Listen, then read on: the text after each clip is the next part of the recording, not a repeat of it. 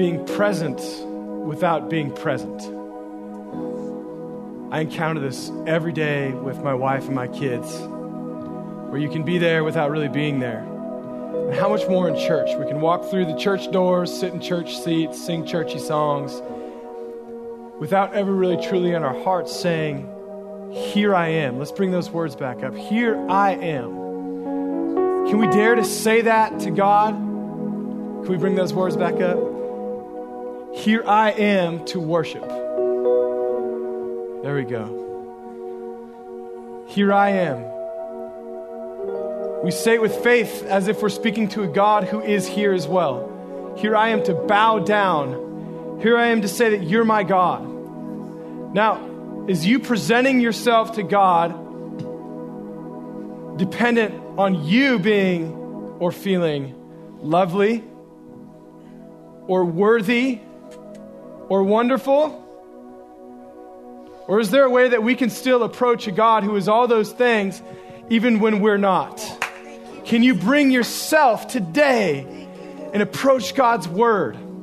There's another man who struggled years ago to approach God's word honestly and wholly because he was so wrapped up in the pit of his own shame.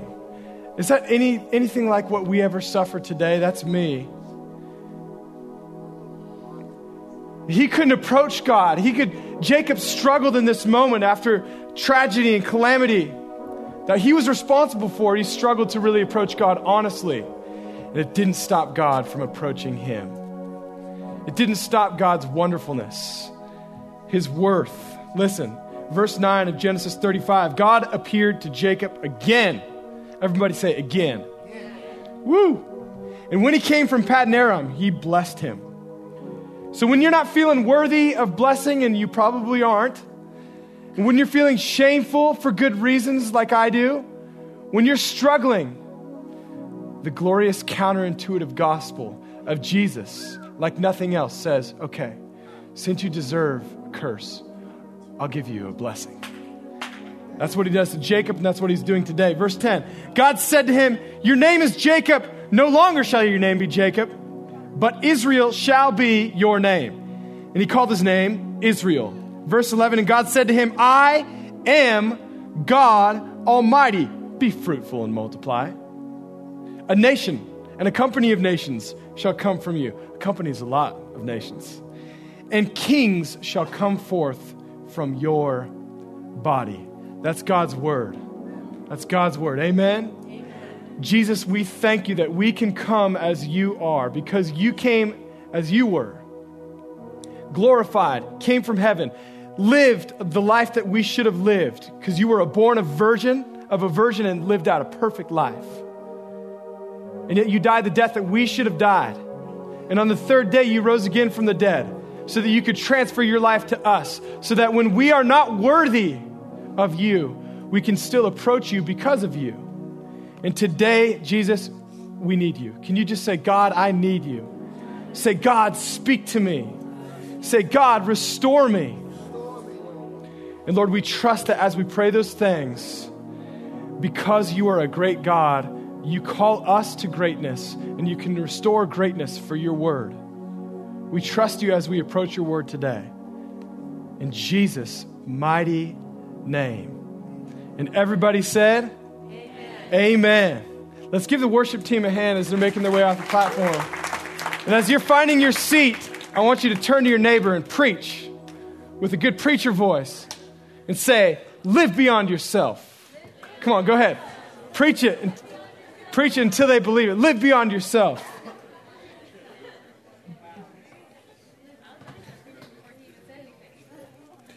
You know, I would have said this last service. I would have said just simply what the Bible says, be fruitful and multiply, because that's like live beyond yourself. But I threw in the extension because there's some newlyweds here who get nervous when I say be fruitful and multiply. I'm just speaking God's word. Don't judge me, all right? Be fruitful and multiply. Live beyond yourself. Today, like all days, we find a little bit more of the context of ourselves, our story, our struggle, our victory, our story, and God's story. Genesis is a wild adventure of a book, I'll tell you what. And it is where your story begins. That's how we know that God is great. He's made us for greatness because he made us in his own image, and yet we've fallen from his image. We've surrendered his greatness for lesser things. And just, it's easy to think about because just think about your thoughts. There you go. Not always great. We're fallen from his greatness, and yet Jesus loves us so much that he won't allow us to just remain where we are. He loves you so much where you are that he won't let you stay there and define yourself less than great, less than his greatness, and less than his word calls you to. So he restores you. And if you find yourself like Jacob here in Genesis 35, in the midst of shame, struggle, conviction, feeling filthy and dirty, well, if you ever struggle with those same thoughts, you're in the right place, right in the middle of God's word. That's where Jacob found God coming to him and saying, you are no longer Jacob. Now, at first glance, if you've been here for a few weeks, you might say, like, wait a minute, we've already heard this sermon. You preached it weeks ago. Now, listen, that might often happen because I often tend to repeat myself. But actually, the Bible repeats itself in this case. In Genesis 33, he came to Jacob, who was wrestling with him. Strange story. Go back a few weeks. You can listen to it on springstx.org. But God shows that when we come to the end of ourselves, we step into grace, and that's when God does a new work. And he changes Jacob's name to Israel. But then in Genesis 34, there's a little bit of a scandal, a little bit of a struggle, and Jacob's left here feeling ashamed, as he should be. And yet what does God do? He comes, as we've seen in Genesis 35, and blesses him and says, hey, look, your name is not Jacob. It's Israel. Almost as if to restore him, to reinforce that this is who you are despite what you've struggled with, despite your failures. You are not called by your past. You're called by the new name that I've done, the new work that I am still doing. Can anybody say amen? I sure need that restoration. I sure need that reminder. Have you ever needed to be reminded who you are? Have you ever needed to be reminded whose you are?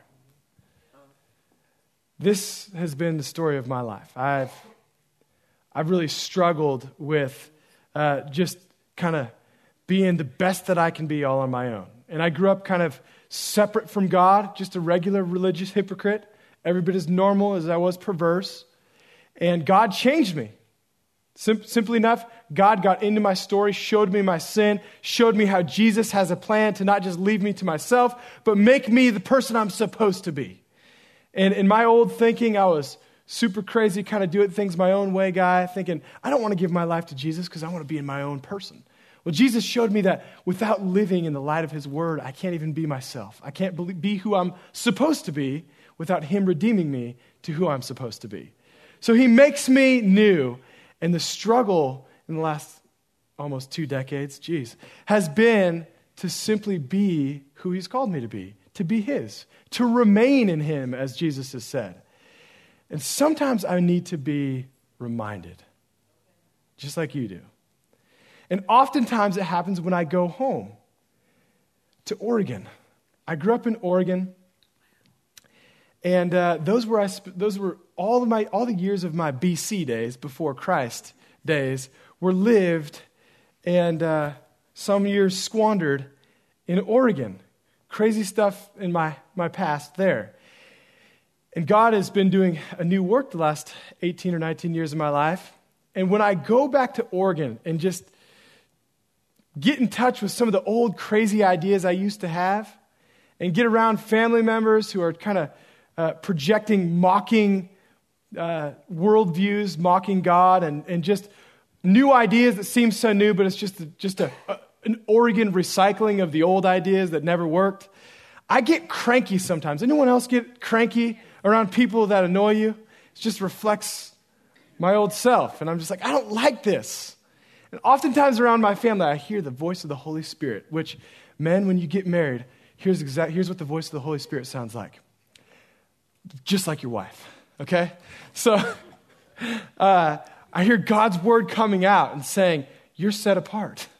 And and you are not this way any longer, and repent, for the kingdom of heaven is at hand, in essence, through my sweet little wife's voice.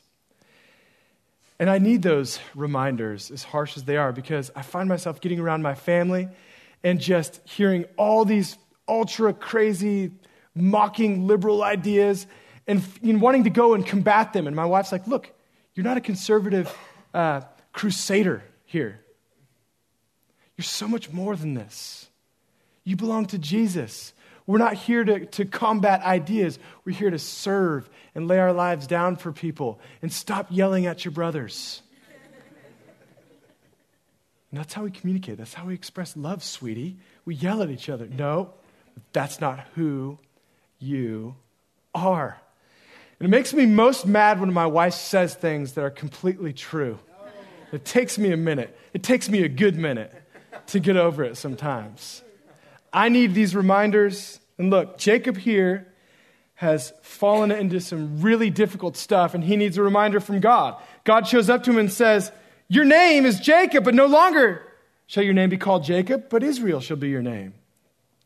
See, he's reinforcing his promise. He's saying, my promise is not dependent on the circumstances that you've created. Maybe your circumstances are telling you that my greatness and my great promise are, it's squandered in the past. But as it's said before, don't let your circumstances start to determine how big your God is. You tell your circumstances that your God is bigger than your circumstances. I've heard someone say, don't tell God how big your problems are. Tell your problems how big your God is. And even though Jacob was struggling to do that, God was going and restoring him, saying, this is who you are. And saying, not only am I going to do a good work in you, as I've said, but he starts to speak in hyperbole. He starts saying things like, a multitude of nations shall come from you. A company of nations. The Hebrew word here for company of nations in verse 11 is a congregation of nations, meaning a lot of nations. So Jacob is here just worried about his own self. Man, I'm falling away. And God says, no, I'm restoring you, and through you, restoring nations. But no, not just that, a company of nations. You think you don't deserve it? No, you don't. But I'm going to bless you so much anyway, because my promise is on you.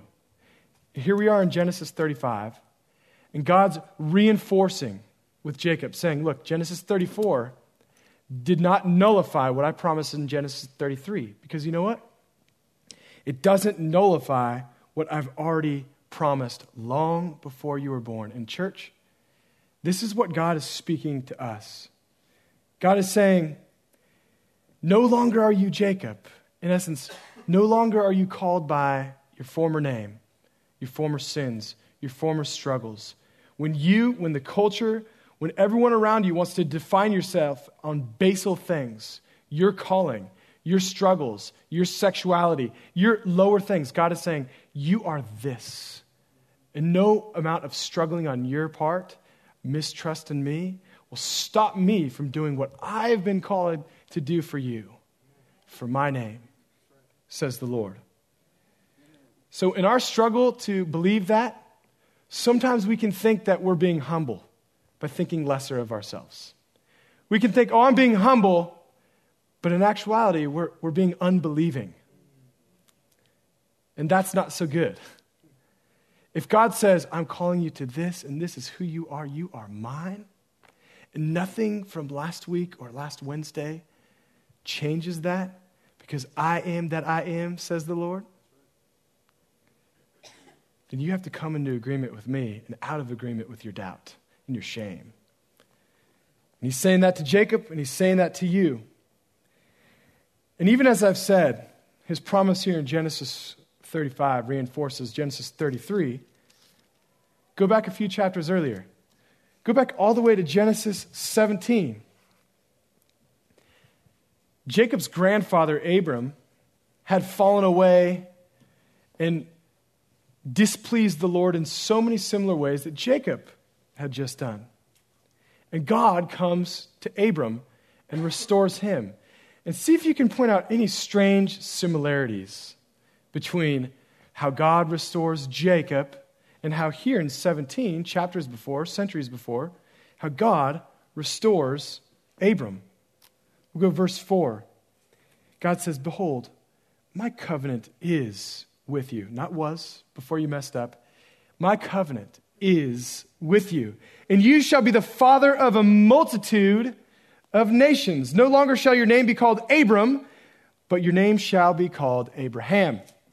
For I have made you the father of a multitude of nations, and I will make you exceedingly fruitful, and I will make you into nations, and kings shall come forth from you." It almost sounds like it's on repeat chapters later when he speaks the same to Jacob. And here's why. Because God is saying that his promise is not simply dependent on your ability or your performance, but his promise is a legacy that was there long before you. And to the end of time, he's going to complete mostly because of him and despite you often.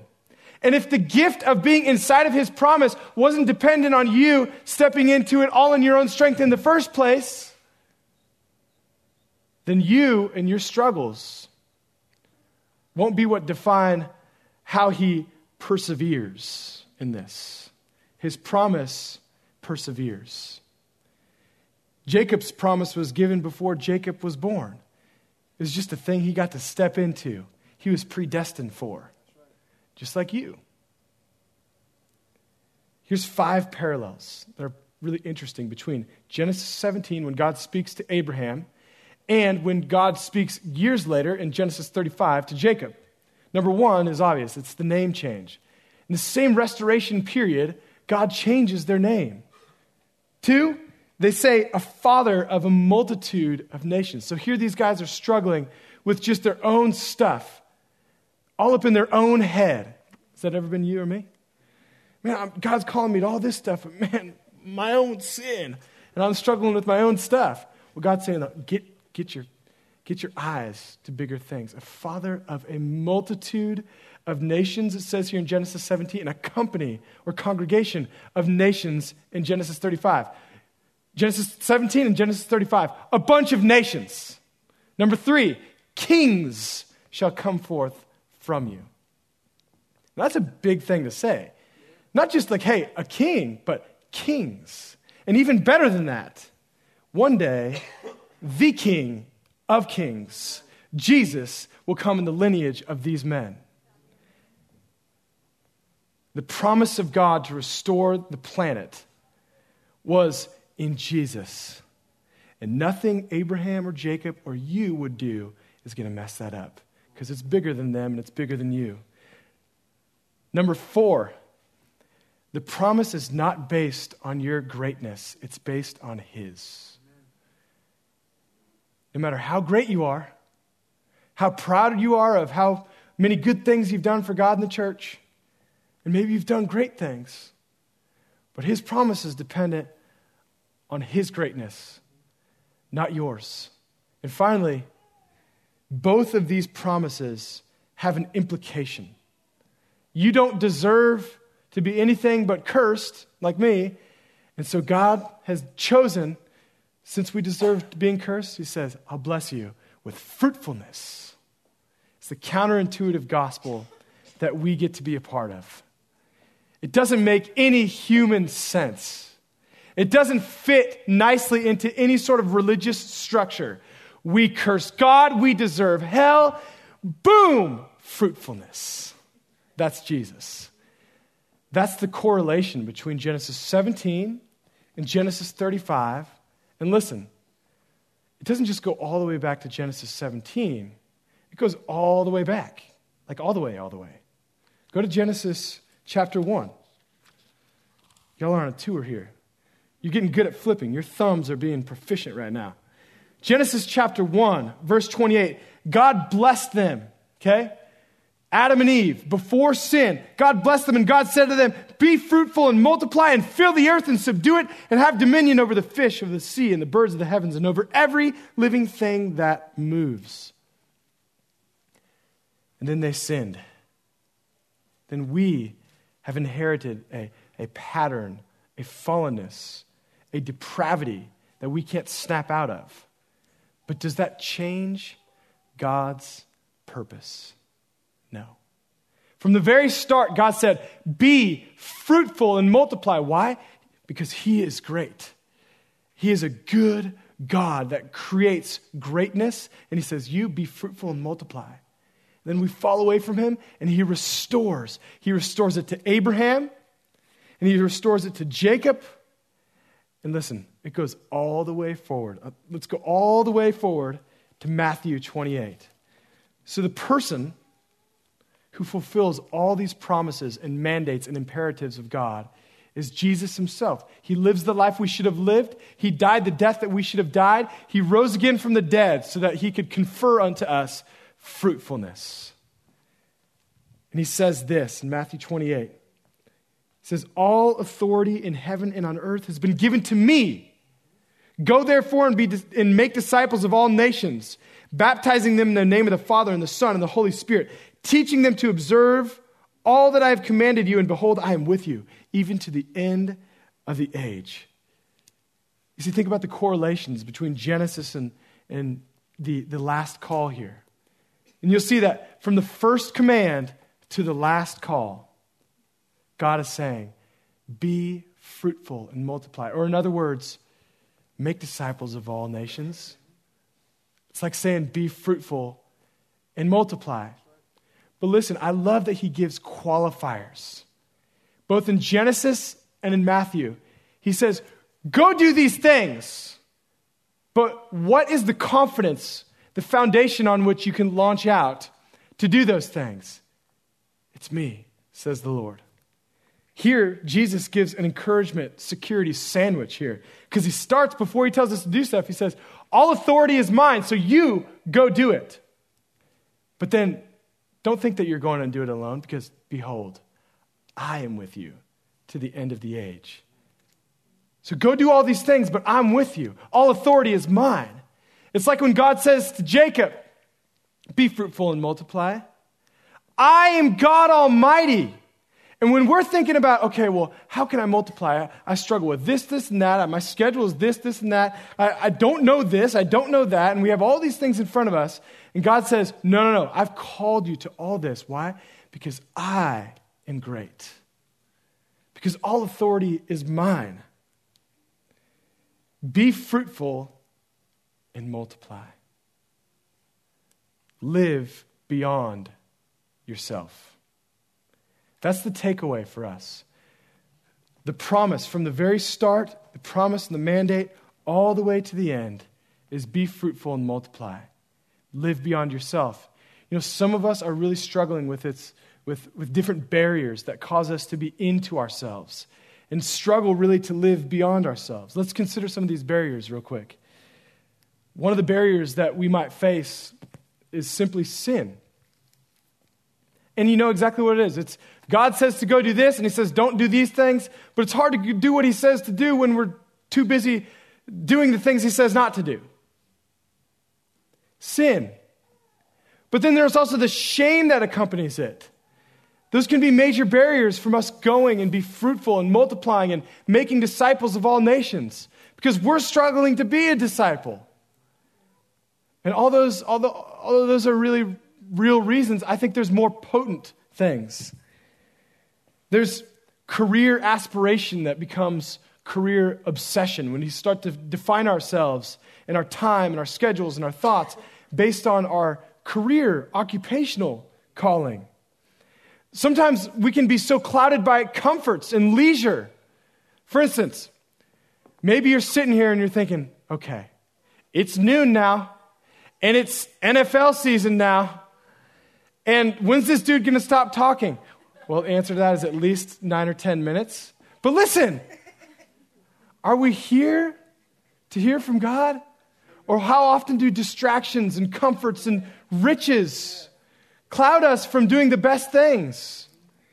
There's so many barriers. Sometimes a barrier is ignorance. Like, I didn't even know that I was supposed to do all this stuff with my life.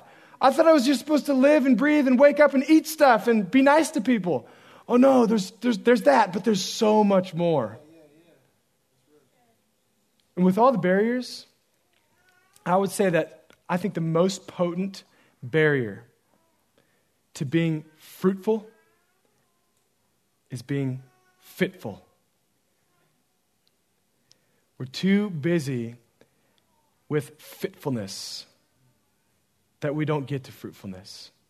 Meaning, our emotional well-being is so staggered by our own struggles, our own doubts, our own weights that we put on ourselves, that we're fitful, we're worried, we're concerned, we're disheveled, we can't focus. And how does God want to establish and strengthen your emotional fortitude today? He wants to bless you with everyone's favorite word. Ready? Suffering. He wants to use suffering, not to drive you further into yourself, but drive you all the way to the end of yourself so you can step into his power, his grace, his ability to live beyond yourself and actually be fruitful to such a degree that you could never take credit for it. You could never say, man, this all happened in my growth group because I'm pretty faithful dude. No, I can't believe all this happened. I can't even believe that I'm actually alive today. That's the glory of God. Amen. Do you feel unqualified? Great, come up to the front. We're going to lay hands on you. God wants to bring you to the end of yourself. His remedy for fitfulness is fruitfulness. I'll tell you what, I'm still getting over my fitfulness as he pours fruitfulness on me. And those sound like a bunch of ideas, but I'll just give you a real life example. I often am worried and fitful about what am I going to eat, and I want to eat this, and I'm just thinking, I over-obsessed with Yelp when I travel, and I still struggle with this, but up until a few years ago, I was so busy and occupied with feeding my own face that God blessed me with a baby. And here I am, sitting at the dinner table, feeding my own face, and there's a screaming little toddler sitting right next to me that can't really get her plate off her own table. And God just reminds me through the screaming voice of my child, maybe you should get over yourself and get that child some food. Be fruitful and multiply. He already gave me the baby. Now I'm just walking in his fruitfulness, getting to the end of myself and all the cheese that I put in my bowl and having to put it aside and enjoy the fruitfulness he's given me. There's practical ways that he brings you to the end of yourself, allows suffering. He says to you now, he says, you are no longer your past. You are no longer your shame. You are no longer your past habits. You are someone that I strive for. Did you know that Israel means God strives for you? He says to Jacob and he says to you, I am striving for you. Can you just stop, come to the end of yourself, and see that you are in my grace, see that you are mine? Peace be upon you. Jesus, the King of Kings, says to you. Church, we want to do things together that touch the city, fruitful things. We have dreams, we have plans, we have apps. But I want to speak to you tenderly and say, don't let me or anyone else compel you to do stuff. You are not a consumer of church. You're a child of God. And a child can move in greater glory than just a consumer. What if this church lived in such a way that we were being fruitful, really fruitful? I pray that we would live and give and love in a way that shows that we are dangerous, forgiven children of God, and the enemy trembles. Can we live in such a way that we're, no matter what our budget's telling us, no matter what our boss is telling us, we can be risk takers with his word.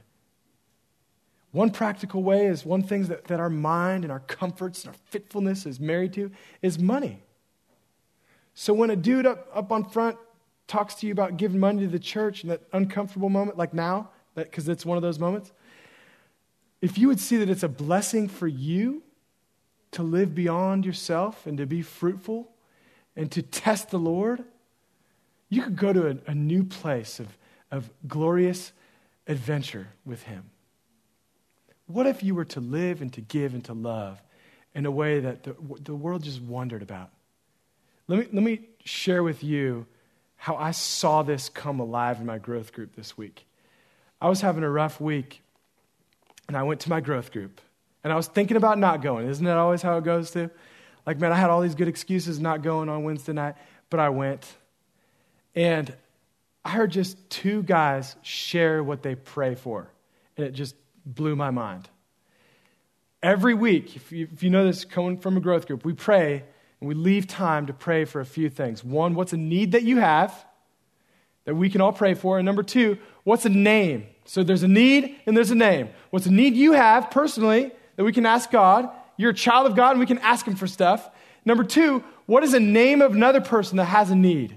That maybe in praying for this person, that your need won't seem so big anymore if you see it through the eyes of God. And you're seeing and you're praying fruitfully. We've been doing this every week. And you know what? Redeemed habits have a way of transforming humans. And one of my friends, I won't pick on him because he could be here right now.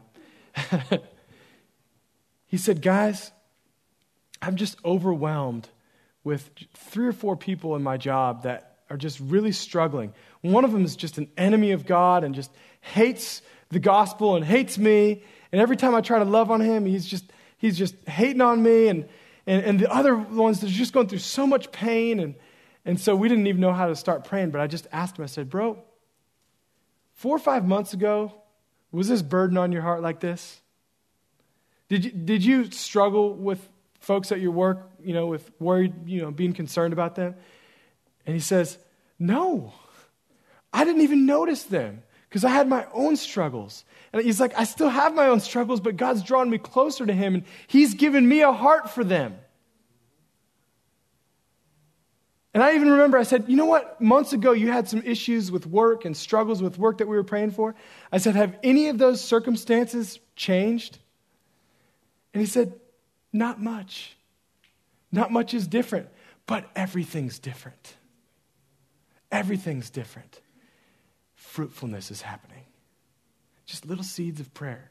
And then we get to the next guy. And he says, guys, I want you to pray for me. I only have 30 days left to reach out to my friends at work. And I want to pray for boldness, for Holy Spirit power, for all the stuff to come on me that I could reach out to these guys and share Jesus with them. I'm like, okay, let's pray for that. I found out later why we were praying with a 30-day window. It's because he was laid off. I'm like, dude, why didn't you ask us to pray for a job? And he's like, look, I'm not denying that. I've been praying for a job, but remember months ago we prayed for a job and God gave me an even better job? So now I'm just thinking like, man, if God wants to get rid of my job, it's because he wants to bring me a better job. I can trust in God. We've got history, so we've got future, but I've got 30 days with these guys. And I just wanted to fall over right there. I told my wife, I called her on the way home. I'm like, look, I'm not calling just to say I'm late, but I am late. But man, I'm so excited about this. The church stuff that God does and tells me to do, he does it. His promise is real. Be fruitful and multiply. You're a child of the living God. That's who you are. That's who you are. Now, guys, I don't want us to leave here and simply think, okay, church today was... we're supposed to be fruitful and multiply, and we're supposed to live beyond ourselves, and here's 3 practical things I can do today. Now, that's all good. But I feel like if you were left there, that I would be doing God's word a disservice. Because I've pointed out 5 similarities that the restoration of Abraham and the restoration of Jacob, 5 things that they have in common. But let me point out one thing that they don't have in common. When God spoke to Abraham in Genesis 17, and he said, be fruitful and multiply, Abraham at that point in time had no kids. He was an old dude, no kids, and he's saying, be fruitful and multiply. That's an audacious command.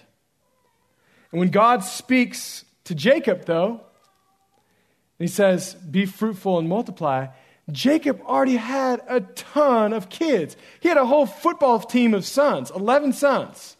And he had his kicker on the way. Little Benjamin was cooking in there. So when he says, be fruitful and multiply, one could think, I already am. That's the problem, these sons you gave me.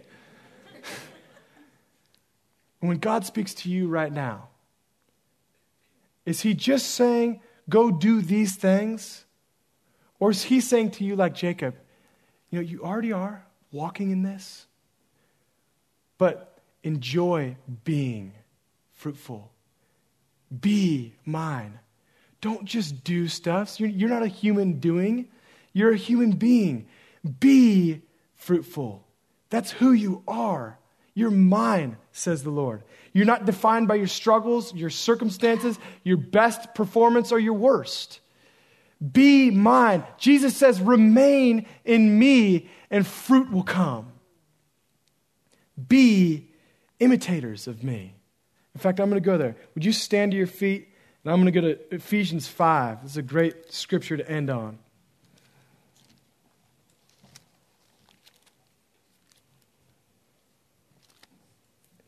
Be secure in whose you are. Ephesians 5, the end of chapter 4, it says, be kind to one another, tenderhearted, forgiving one another as God in Christ forgave you. And then it says, therefore, verse 1 of chapter 5, therefore be imitators of God. Who is God? He is a very fruitful, glorious being. So be an imitator of God is the same as be fruitful. Now how? As good workers of him? As good church participants and members? Well, so much more. Be imitators of God as beloved children. And walk in love as Christ loved us and gave himself for us, fragrant offering, a sacrifice to God. Who are you? Church, you are children of a living God. Don't let the devil, yourself, or anyone else define who you are. The Lord says, you're mine. Be that. Be mine. Be fruitful and multiply. What does that mean for you? Ask God. I dare you. I dare you. Ask God, what does it mean in this church? What does it mean from this church? What does it mean in your life? What does it mean at your workplace to be his, to be fruitful? And can you rest in that? Instead of striving for God, can you see you are Israel? You are one for whom God strives. We're going to do a little experiment right now. It's the same thing we do in our growth groups. We're going to bring our needs to a holy God who says, I am the Lord Almighty. And then we're going to bring the needs of others before him right here in church. And we're going to see the floodgate of stories open up as God meets the very real and specific needs that we bring before him. Would you pray with me? Before we proceed forward, I want to give you an opportunity. If you've never surrendered your heart to the Lord Jesus, to the one who gave himself fully to you on the cross, you've never fully given yourself to him, to where you can't confidently say, I am in agreement that I am his. I want to give you an opportunity right now. If that's you and you're saying, I want to give my life to Jesus, I just want to pray for you. Raise your hand where you are. Thank you, God. Just pray after me. Lord Jesus, make me new. I am no longer my own. I'm yours. Define me. Restore me.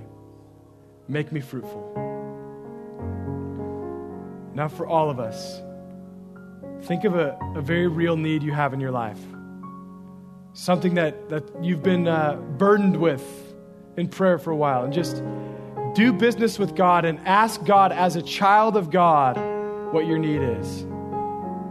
My kids don't have to be indirect with me. My kids don't come up to me and say, Daddy, I know you are maybe that you would want to. No, they just say, I want a sucker.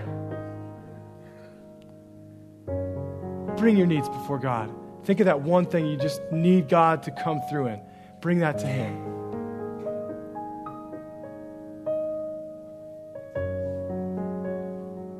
Now that we've brought our needs, now we're going to bring a name. Think of a person that you would like to see God do what only He can do. Maybe you've tried to do things for them. Maybe it's a person at work, in your family, a neighbor that you've tried, with the best of your words. But you want God to bless them, heal them, restore them in a miraculous way this week. Bring it before God right now. Bring that name before Him. Just do business with Him. Bring it to Him. Ask Him specifically.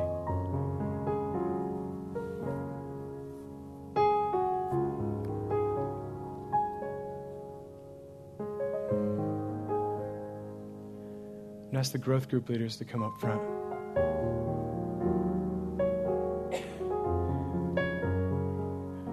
Lord, we seal this prayer. We trust that you will do what only you can do. We thank you, God, that as we bring our needs before you, you meet our needs and you do a work in us and also a work from us. And I pray that you would do a work in us, that we would be fruitful. Lord, I bless this congregation in Jesus' name to know you and to make you known. And we trust, God, that you will grow us in you even as you're causing us to go to others with your love. I pray this in Jesus' name. Amen. A few things as we dismiss. If you're new, if you're visiting, you want to learn more about our church, you want to sign our connections card and turn it into our connections table, we have a gift for you. It's a pretty groovy gift, all right? The last thing is this. When I dismiss here, if you have a need that you want to bring before another person, the Bible says we bring our needs before God, but in James 5 it says, bring your needs before one another. Pray for one another that you may be healed. Confess your sins to one another and pray for one another. So as I dismiss, come up and people who have just as needs just like you do can pray with you, okay? We're dismissed. Thank you.